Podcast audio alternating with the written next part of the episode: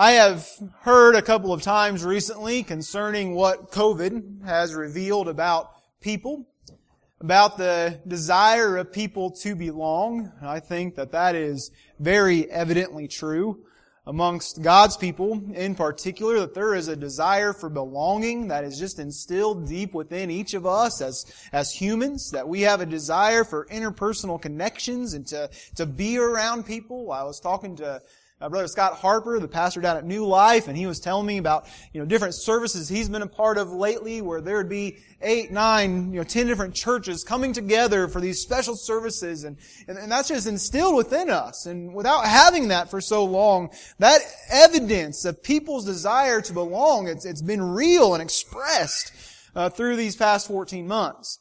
But there's also this innate character about each of us that looks for adventure. And if you don't believe me, if you just look at children, you'll see the innate character in children about a desire for adventure.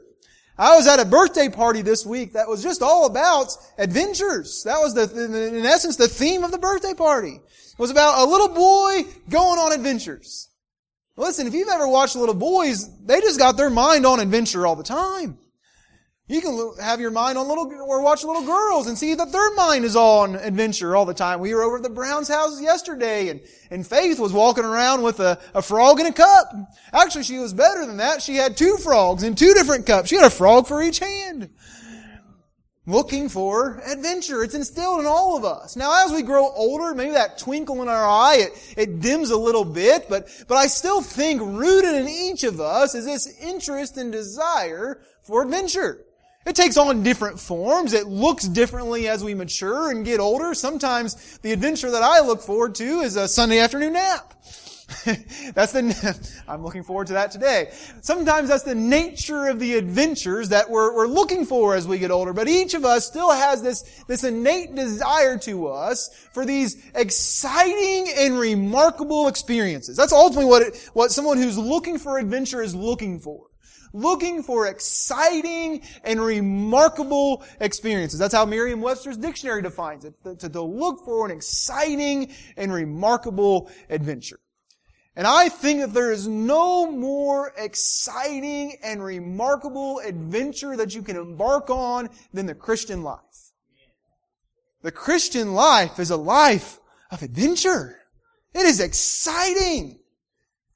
You might not think about it like that, but I think that if you pause and you just think about what the Scriptures teach us, if we were just kind of trying to summarize Scripture, it's just account after account of adventure after adventure. I want you to think about the reality of an old man being told by God to build a boat far away from water when it had never rained. Noah set out on an adventure because he had been called by God to build an ark. And people made fun of him. Yet he just had his nose to the grindstone on this adventure. He believed what God had told him, so he built that ark. And could you imagine what he thought of the first drop of rain that fell that day?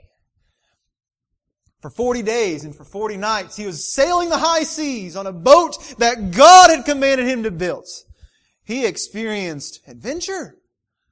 You might say, well, Derek, you're kind of watering that down from a doctrinal perspective. Listen, all the doctrines are still there, but I want you to know what Noah experienced was an adventure. You think he was the same after that exciting and remarkable experience? I don't think he was. Think about Moses. He was just on the backside of a desert one night, and he encountered a roadside bush that was on fire. And speaking to him out of that bush was God. A voice came from that bush and told him to take off his shoes because the place where he was standing was holy ground. And God called Moses there that night to lead His people out of years and generations of slavery in Egypt. Moses embarked on an adventure that night.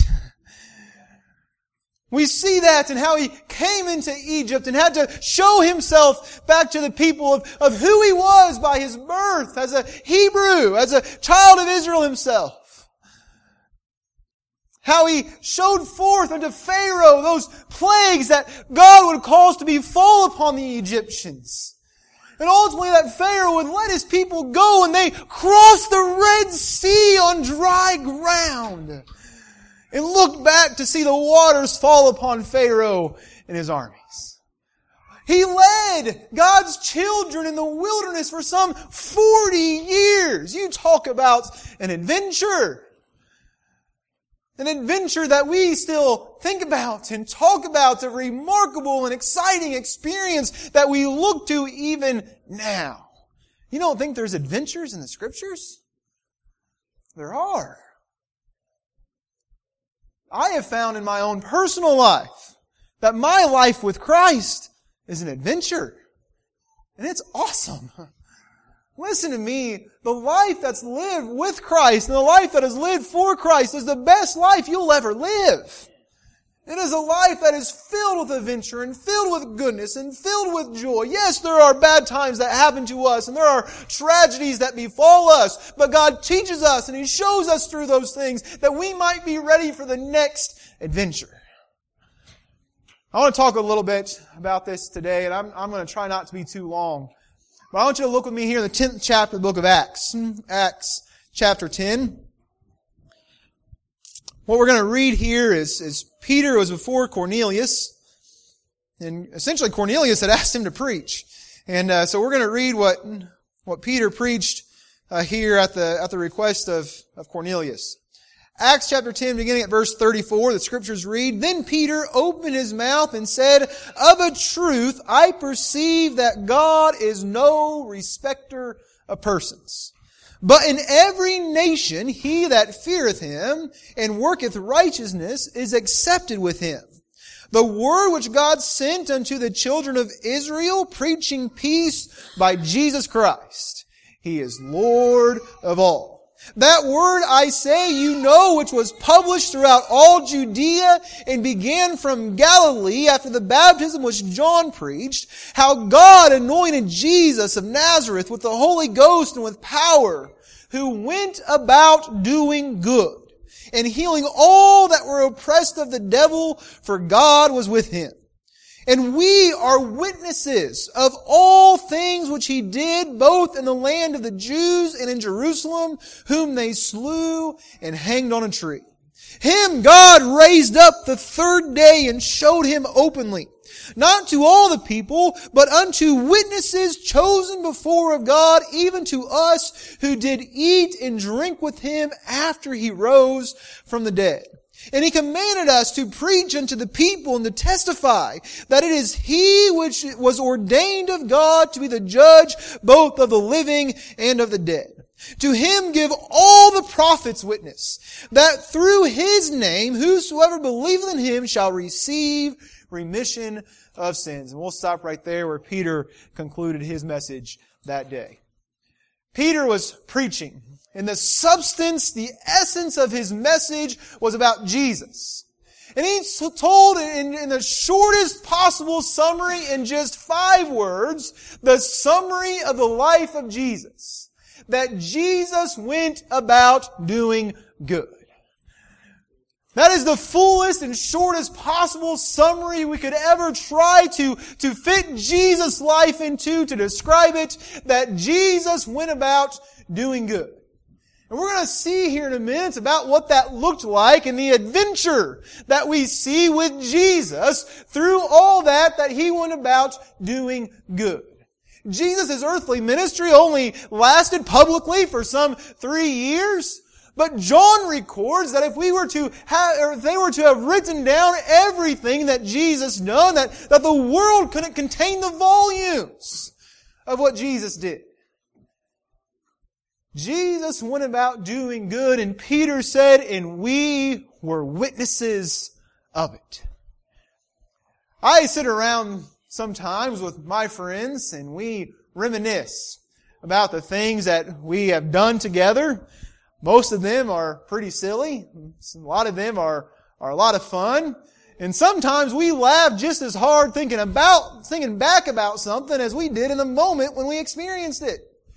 We relive our adventures, is the point. Peter is talking about being a witness to the things that he had saw of Jesus, who went about doing good and healed all them that were oppressed of the devil. Peter had in his mind, when he was proclaiming here to the Gentiles who Jesus was, the reality of what he had experienced, having been called by Jesus himself. Can you imagine what their conversations must have been like, these disciples who had been on these adventures with Jesus? How they might have sat around and said, do you all remember that one night when we were going out across the Sea of Galilee there, and that storm came out of nowhere and we were bailing out water, and man, it was like we were going to sink. And then somebody went and woke up Jesus, and he came out and he said, peace, be still. And all at once the wind and the waves obeyed him. Man, I can't forget that night, can you? That was an adventure on the high seas, wasn't it? Or another time when they were out fishing. This was after Jesus had resurrected. Remember, he said that we were eyewitnesses. We ate and we drank with him after his resurrection. How they probably thought, you remember that night we were out fishing and we got back to the shore and Jesus had breakfast ready. We didn't catch anything all night, but Jesus had plenty when we got back to shore. Had breakfast ready. You remember that, don't you? Peter, you're the one who took off your coats and you dove into the water to swim to shore to see him. Man, that was a great night, wasn't it? That was the best breakfast I ever ate. How they must have relived their adventures. The reality is that these exciting and remarkable events, they cause our minds to stir and to remember what God has done and is able to do. And the reality is that each of us who have been called by God, each of us who have been saved by God's grace, who are called to live after Him, and listen to me, if you've been saved by God's grace, you have been called to follow in the footsteps of Jesus. If you've been saved by God's grace, you have been called to live a holy life. If you've been saved by God's grace, you've been called out of the world to live for God. And you might say, well, Derek, that just does not sound nearly as interesting as the world does to me. I think if you were to ask this Peter about what he witnessed, you would realize that the life lived with Christ is far more exciting than a life that is lived for the world. I just gave you two examples. Well, I want to share two more examples with you here today. Read with me. Here as we look over in the 14th chapter of the book of Matthew, Matthew chapter 14. This was another experience that they had here on the high sea of Galilee. Here as we're going to read about Peter, the same one who was preaching here in the book of Acts. I want to tell you about an experience that he had, an adventure that he had. To give you some context while you're finding this in your Bibles, again, we're going to be in Matthew chapter 14. Jesus had just fed 5,000 people with just a handful of loaves of bread and a couple of fishes. I don't know exactly how much food the Browns had for us yesterday, but I'm convinced it was more than 5 loaves of bread and 2 fishes. Yet Jesus managed to feed 5,000 people with just that. And oh, by the way, they had some left over. They had already been on an adventure in which they saw Jesus feed 5,000. It was a miracle what Jesus did that day. Well, Jesus saw these crowds, and He knew that these crowds were going to be following after Him because He had provided food for them, that they'd had their bellies fed, so that they were going to want to follow Him. And knowing that, Jesus went ahead and sent His disciples out ahead of Him, sent them out on the boat, and said, you guys go on, I'm going to send these crowds away. So Jesus stays back, and He sends these crowds away, and then He goes up to pray. We're going to read a little bit about that right here. Matthew chapter 14, beginning at verse 22. I'm going to read from the 95 edition of the NASB here just for clarity this morning. It says, immediately He made the disciples get into the boat and go ahead of Him to the other side, while He sent the crowds away. After He had sent the crowds away, He went up on the mountain by Himself to pray, and when it was evening, He was there alone. But the boat was already a long distance from the land, battered by the waves, for the wind was contrary. And in the fourth watch of the night, so this is very early in the morning, according to our clock, basically between 3 a.m. and 6 a.m., it says, in the fourth watch of the night, He came to them walking on the sea. When the disciples saw him walking on the sea, they were terrified and said, "It is a ghost!" And they cried out in fear. But immediately Jesus spoke to them saying, "Take courage! It is I! Do not be afraid!" Peter said to him, "Lord, if it is you, command me to come to you on the water." Peter is always the one to kind of be quick to want to prove out what Jesus was doing. He saw Jesus coming, walking on the water. All the disciples thought it was a ghost or something, thought that they were imagining something. It was late at night. I could probably see them rubbing their eyes, couldn't you? Are we seeing things? Or is that really Jesus walking on the water? And so Peter says, "Jesus, that's really you. Command me or ask me, have me come out to you on the water." Jesus responded. He said, "Come!" And Peter got out of the boat and he walked on the water and came towards Jesus. You talk about an adventure. But seeing the wind, he became frightened. And beginning to sink, he cried out and said, "Lord, save me!" And immediately Jesus stretched out his hand and took a hold of him and said to him, "You of little faith, why did you doubt?" When they got back into the boat, the wind stopped, and those who were in the boat worshipped him, saying, "You are certainly, or truly, you are the Son of God." You talk about a night I bet they look back on. An exciting and remarkable event. An adventure. That same Peter that walked on the water that night would later deny Jesus 3 times during Jesus' trial before he was crucified. Jesus knew that Peter's going to do that. Actually warned him that before the cock crowed, before the rooster crowed, that Peter was going to deny him 3 times. But Peter gave him this instruction. He said, "But when you are converted, strengthen your brethren." He knew Peter's weaknesses. He knew that Peter was going to be faced with this, which would cause him to deny him. At one point, a little young girl came to him and said, "Well, aren't you one of those that was following Jesus?" Just a little girl. And Peter wouldn't even own up to it before this little girl. Listen, Peter had flaws like me and you. But he had been on adventures with Jesus. And when the rooster crowed that morning, you remember what Jesus said. Peter was bitter in his heart that he had denied Jesus, that Jesus had told him that he was going to do. And he was forced and made to repent of that.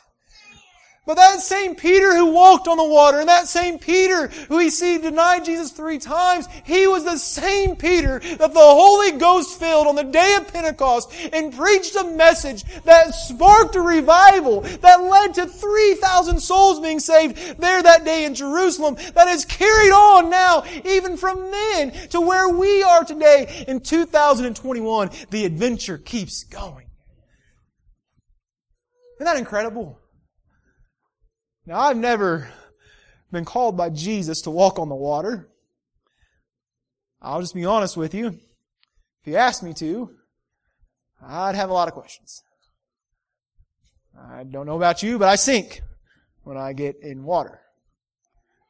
Maybe you've been called to walk on the water and you've never told anybody. If so, I would like to know about that. But the reality is that when we follow after Jesus, there's things that we think we could never do, think that we would never see, places we think we would never go, people we never think that we would meet, that God puts in our lives, gives us to experiences, has us to go through, that we might prove out who He is, reveal His glory to those that are around us, and praise Him for the goodness that He discloses to His people.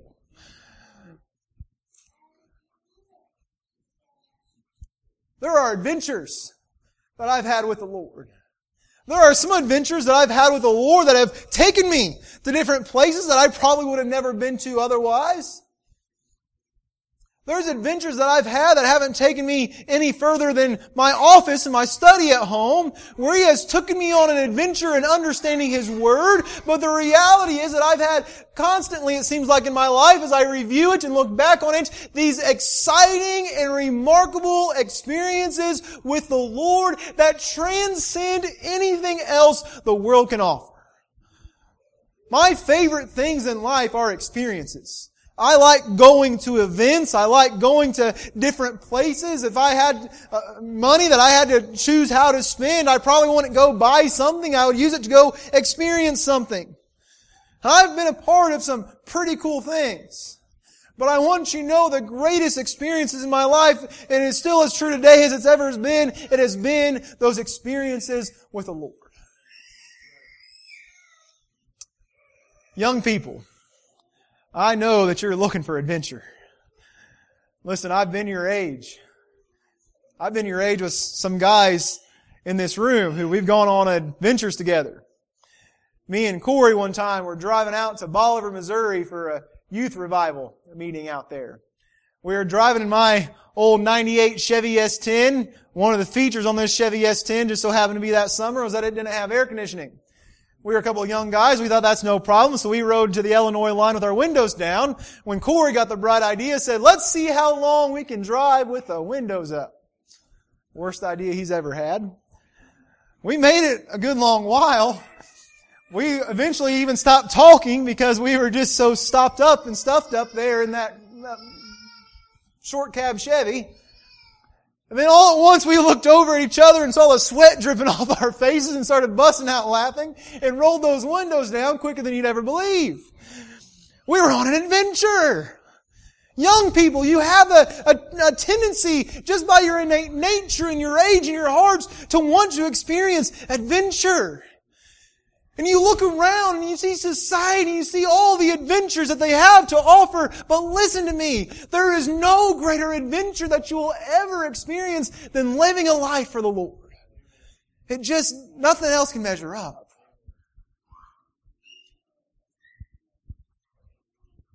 You ask some of us around you to tell us about our adventures with the Lord. Number one, I can promise you're going to need to sit down because you're going to be a while because we get excited talking about some of those things. No matter how old you are, you can sit down and talk to Brother Leland about his adventures that he's gone on in his life, and they're fun to talk about. You can talk to Sister Diane about her adventures. My favorite adventure that I've ever heard Sister Diane go on took place underneath a Hardy sign at the northeast corner of Tracy Road and 31, where God saved her. That was an adventure, wasn't it, Sister Diane? That was the best adventure she had ever had from her house to work she'd ever been on, I'm sure. An exciting and remarkable experience. I want to give you one other example here in the Scriptures. Turn with me to 2 Corinthians chapter 11. We'll begin reading at verse 22. Once again, I'm going to read from the NASB 95 edition just for the sake here of trying to make some sense of this because this is Paul. So Paul's going to tell us about his adventures. To remind you a little bit about Paul, this was the one who was well known for going and for being someone who was going out to persecute Christians. In fact, there was one time Paul was going on an adventure to go and persecute Christians. He was on his way to Damascus. And what had happened was he had gotten kind of authority there to go to Damascus to persecute Christians, and he was on his way, and he had an adventure there. He's traveling on his way there, and all at once he was made that he saw a bright light, he saw that no one else could see, and he was called there by Jesus to repent. He had an adventure that caused him to come to know Jesus. And from that point on, he spent 3 years learning at the feet of Gamaliel. Then he went and he was planting churches and preaching the gospel from Rome to Jerusalem and just about everywhere in between. And here in 2 Corinthians, he's writing to the Corinthians. They were, this church there in Corinth, they were having this influence of these false leaders, these false preachers that were coming into the church. And Paul is refuting them. And we're going to read here where Paul is refuting them by giving evidence of the reality of what he had seen and what he had done. Read with me here in 2 Corinthians chapter 11 at verse 22. He says, are they Hebrews? So am I. Are they Israelites? So am I. Are they descendants of Abraham? So am I. Are they servants of Christ? I speak as if insane. I more so, in far more labors, in far more imprisonments, beaten times without number, often in danger of death. 5 times I received from the Jews 39 lashes. 3 times I was beaten with rods. Once I was stoned. 3 times I was shipwrecked. A night and a day I have spent in the deep. I have been on frequent journeys, in dangers from rivers, dangers from robbers, dangers from my countrymen, dangers from Gentiles, dangers in the city, dangers in the wilderness, dangers on the sea, dangers amongst false brethren. I have been in labor and hardship through many sleepless nights, in hunger and in thirst, often without food, in cold and exposure. Apart from such external things, there is this daily pressure on me of concern for all the churches. Who is weak without my being weak? Who is led into sin without my intense concern? If I have to boast, I will boast of what pertains to my weakness. The God and Father of the Lord Jesus, He who is blessed forever, knows that I am not lying. Listen to these last 2 verses. In Damascus, the ethnarch under Aretas, the king, was guarding the city of the Damascenes in order to seize me. And I was let down in a basket through a window in the wall, and so escaped his hands. Paul had been on some adventures. Did you hear that last part? He was being faced. He was in Damascus, and the guard there, the person that was in charge of governing that city, had made a plan and desire to arrest him. And he avoided being arrested by being lowered out a window in a basket. Have you ever been on an adventure like that? You probably haven't. Paul did. And he did it following after Christ. Now you might say, well, Derek, Paul's life there didn't sound all that fun. Didn't you read about how he was cold and how he went without food and had been shipwrecked and all those things? I did. But haven't you read how Paul found that all he had experienced and known was joy in the Lord? He counted all of his weaknesses as reason to praise God for strength. He had been on adventures with the Lord where he knew the only way that he was able to persevere, the only way he was able to endure and enduring a day and a night out in the deep was that God had been with him. His adventures had taken him from Jerusalem to Rome and everywhere in between for the Lord. There's a old man from the country, southwest Missouri, became a missionary to the island of Jamaica. Now a missionary in the Bahamas, following the Lord, taking him places he never thought he'd go. There's a missionary from Georgia, became a missionary to different countries in Africa, from Kenya to Ghana, other countries.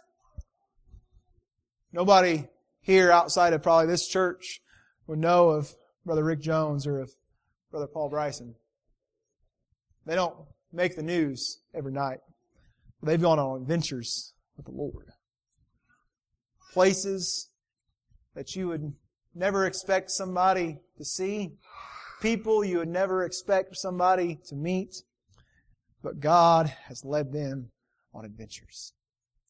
The point that I'm trying to make to you today is that in a world in which all of us have this innate desire for adventure, there's adventure to be had in the Christian life. I told you one adventure I had. It was kind of a silly one with me and Corey. But probably one of the most meaningful adventures I've ever been on with the Lord was the adventure that led me to meet my wife. You see, me and Corey and Jeremy moved in together, we were just 3 young guys who decided that we can make it in a 600 square foot house, and we had a lot of fun and did some silly things. But over time, when we establish these connections, we meet people around them, and lo and behold, I meet Tiffany. And lo and behold, we fall in love. And lo and behold, somebody from Hendersonville, Tennessee meets somebody from Franklin, Indiana. They fall in love and they get married. And wouldn't you know it, that God blesses that union with children. And now Lila and Maverick and Eleanor can be brought up to hear the gospel. And God willing, one day they'll be saved. And they can grow up and they can meet spouses from who knows where, what God has in store for them. And the adventure can just keep going. Isn't that incredible? Under what circumstances does that happen apart from living a life for Christ? Listen to me. You've heard me say it before, that sin will take you further than you want to go, leave you there longer than you want to be, and it will make your life a wreck for taking you there. But living a life for the Lord will take you to the most privileged places you'll ever stand, allow you to meet the closest friends you'll ever have, to experience moments that you will never forget, and all the while allow you to grow in the grace and knowledge of Jesus Christ. There are places I've been that I would never have been to if it wasn't for following the Lord. And I have probably, compared to other ministers, other preachers, others of you, I've probably experienced much less than what you have. You ever had Monocle's Pizza? I had it before it was cool, before it came to Indiana. I had it because I went and preached out in Washington, Illinois. I wouldn't have gone and preached out in Washington, Illinois if it wasn't for the Lord. You know, I can tell you a story about being out in Washington, Illinois, in which my wife sent a Mentos flying across one side of a church to the other. Exciting and remarkable experiences following the Lord. I bet you've had your own. I won't keep going. But the point that I'm trying to leave you with, instill you with, especially you young people, is that I know sometimes you think, even entering into this week of services, you mean I got to go to church every night? That just doesn't sound exciting. I've been in your shoes. I've had those thoughts run through my mind. But I want you to know, as I've gotten a little bit older and I can look back on the adventures and the experience that I've had, is that the life lived for Christ promises you adventures. And so I want to encourage you today to consider these things. The Christian life is a life of adventure. It is good. It is exciting. It's remarkable. It's joyous. And if God has saved you, He has called you to follow Him. If you've been saved by God's grace, you've been called to live a Christian life. You've been called to follow the Lord in the adventure of the Christian life. Probably the most well-known adventure that's ever been put with regard to the Christian life is Pilgrim's Progress. And I know some of you have read that. Probably several of you, many of you have read that. And that story, that account that we see written there, it's an adventure that we see Christian going on, isn't it? The reality is that the life that we see being described there, the life that we live after Christ, is a life of adventure. And I want to recommend it to you. So today, this week, as we enter into revival, I want to encourage you, set your mind on the Lord. Set your mind on what God has called you to. Set your mind, set your heart on an adventure that will change your life.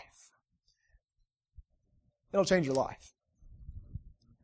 You might say, well, Derek, you know, I just don't have direction for my life. I was talking to my next door neighbor yesterday, and he was telling me about his daughter's new boyfriend. He said, I don't like him. And I said, well, why don't you like him? He said, well, I asked him what plans he had for his life, and he told me, right now, my only plan is to meet you. And he said, I thought this boy has no plans for his life. How's he going to ever date my daughter? Now, we'll leave my neighbor's concerns to himself. The point was, he met a young man who had no purpose or direction for his life. There are some of you today, you say, I just don't know my purpose. I don't know my direction in life. Listen, I want to recommend to you, I want to encourage you, I instruct you to go and fall on your face before the Lord and ask Him to reveal to you the purpose for which He has called you. If He's saved you, He's called you to something. So ask Him to reveal that to you. Open up the Scriptures and study it and read about these different adventures. Read about these different things that we see in the Scriptures that God might show to you by His Word what it is that He's called you to do, what it is that He's purposed for you in your life.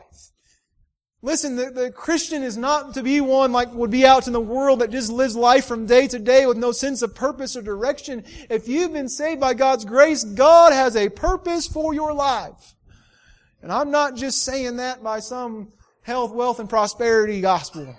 I'm saying that because God has a purpose for those that He has called, for those that He has redeemed, for those that He has saved. He has a purpose for your life, and there's adventure in it.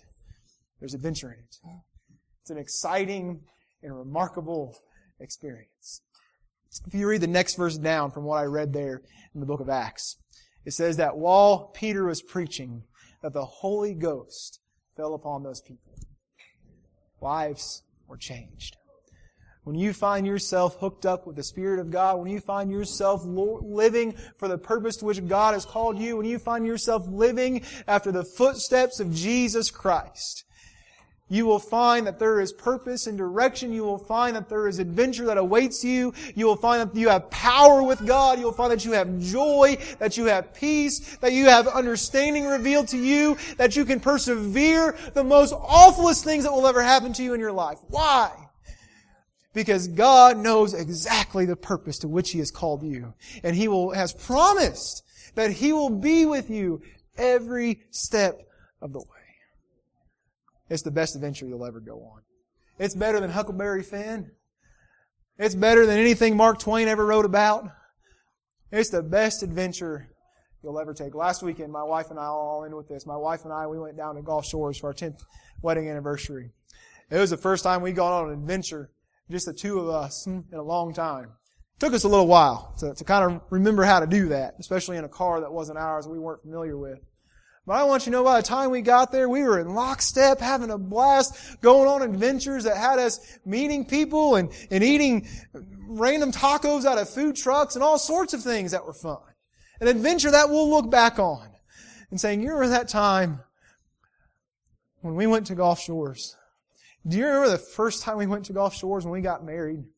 Do you remember all that led to that and how the Lord has been with us every step of the adventure? I'm on an adventure with Christ. I want you to be on one too. And I hope it excites your heart, that it sparks your imagination like it excites and sparks mine. We've got an adventure we're going to be entering into this week. Or at least I hope it's an adventure. I hope it's an exciting and remarkable event, this revival. People still talk about that first revival that we had here at Faith Church after I first became pastor here. That would have been, I guess, in the spring and in June of 2013. It was an exciting and remarkable event. The air conditioner went out that first night. It was hot. Man, we just sweated. It was, man, the Lord is with us. Souls were saved. The church was revitalized. We had an adventure that we look back on because it was an exciting and remarkable experience. My wife broke her foot that afternoon right before revival started. We persevered through all those things, and the Lord blessed His people. Are you guys ready for revival? Are you ready for whatever the adventure the Lord has in store for us? I want to recommend to you the adventure of a life lived with Christ. I thank you for listening to me. May God bless you. May God bless His message today. Something the Lord wants you to say or do.